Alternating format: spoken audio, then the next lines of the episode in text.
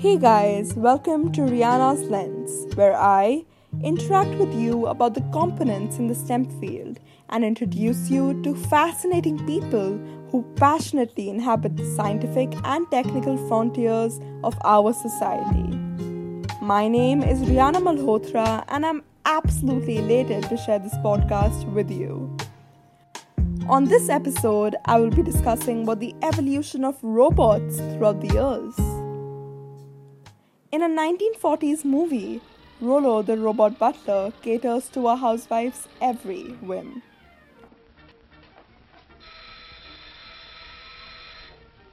Rollo, answer the door.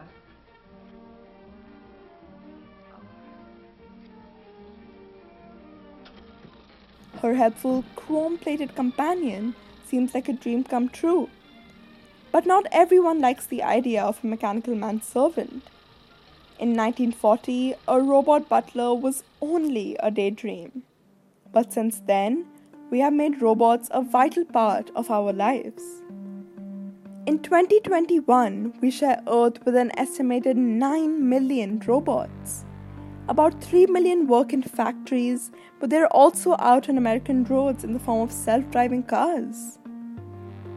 As robots get faster, smarter, and stronger, they improve our lives. But will they make humanity redundant? Popular cultures often showcase robots as helpful assistants or either dangerous killers. Most robot stories at the time were Frankenstein tales where robots destroy their own masters.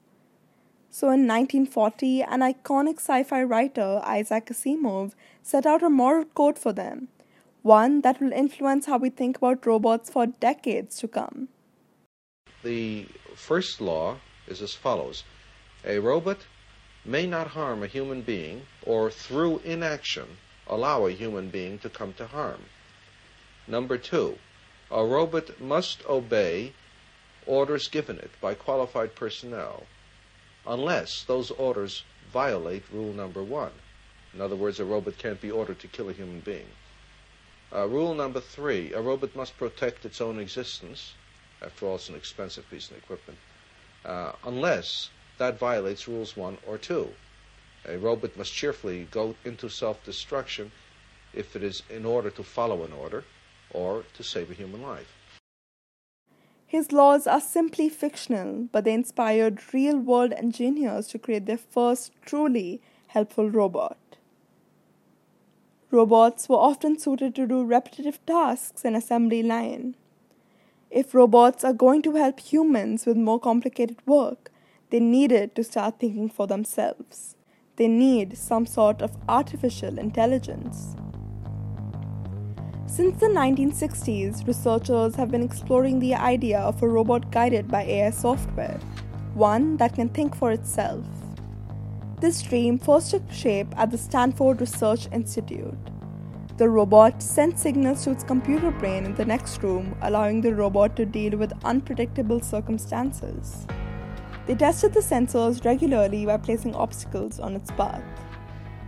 The robot's program was a milestone in artificial intelligence, a platform where more different and complex algorithms will be built. By 1990s, the computers became far more powerful and AI only got smarter. Especially just when a man was outwitted by a computer in a game of chess. These computers are only getting better by the minute because of the amount of transistors that are being squeezed onto microchips roughly doubles every 2 years exponentially, increasing their speed and capacity. By the late 90s, computing power was compact enough that AI programs could be installed in robots. It was a huge development. Robots now had decision making abilities and could take on more complicated tasks that were too dangerous for humans.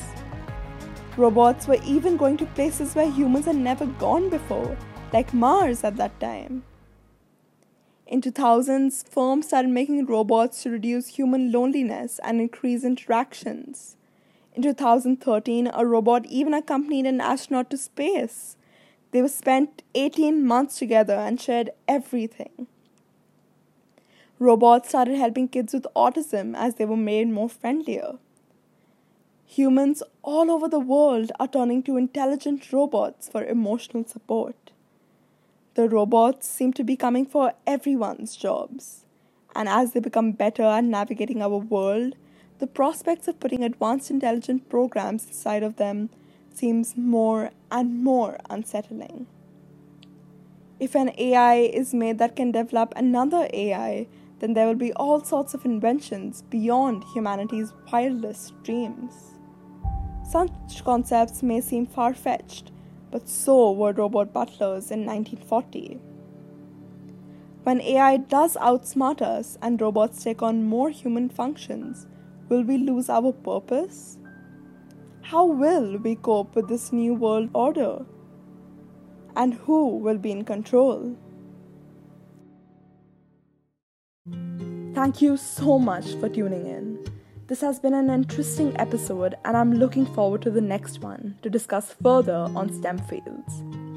Make sure you share this pod with your friends if you enjoyed it. Stay tuned.